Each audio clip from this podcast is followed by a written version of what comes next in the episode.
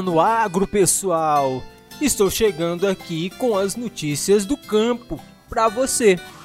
Vamos iniciar com a previsão do tempo.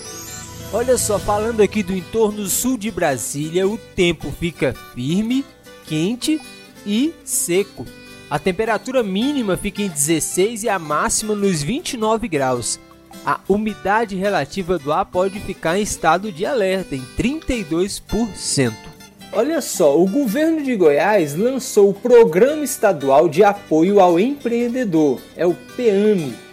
O objetivo do programa é criar linhas de crédito especiais para atender microempresas, microempreendedores individuais e trabalhadores autônomos com taxas de juros subsidiadas pelo governo, bem como também conceder novos prazos aqui de carência nos contratos que já estão vigentes nas linhas de crédito da Goiás Fomento.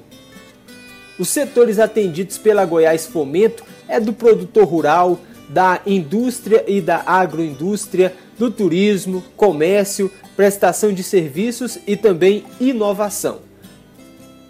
Essa linha de crédito especial é para atender os autônomos, também os microempreendedores individuais ou MEI, que pode ser eletricista, manicure, pedreiro, jardineiro, carpinteiro, fotógrafo, guias de turismo, promotor de vendas, bombeiro hidráulico, torneiro mecânico, motorista, cabeleireiro, vendedores de cosméticos, feirantes e outros.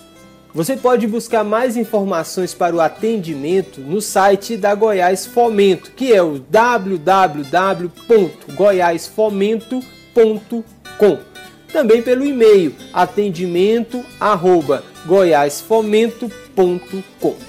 Agora vamos ver como está o mercado financeiro. Olha, uma notícia é de que o estado de Goiás deve bater recorde no valor bruto da produção agropecuária, VBP, de 2021, com a previsão de alcançar 89,6 bilhões 61,6 bilhões da VBP da agricultura e 28 bilhões na pecuária.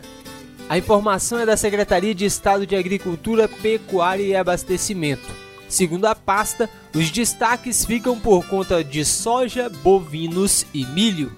Nas cotações do mercado, o boi gordo vale R$ 294,50 arroba, preço à vista em Goiânia. O frango congelado custa R$ 6,10 o quilo e o frango vivo está sendo vendido a R$ 4,60 o quilo. O milho bate recorde de 100 reais a saca em Campinas, São Paulo. Muito obrigado por você acompanhar mais esse informativo aqui na Rede Lusiânia. E você sabe, se está no agro, está aqui no Destaca Agro.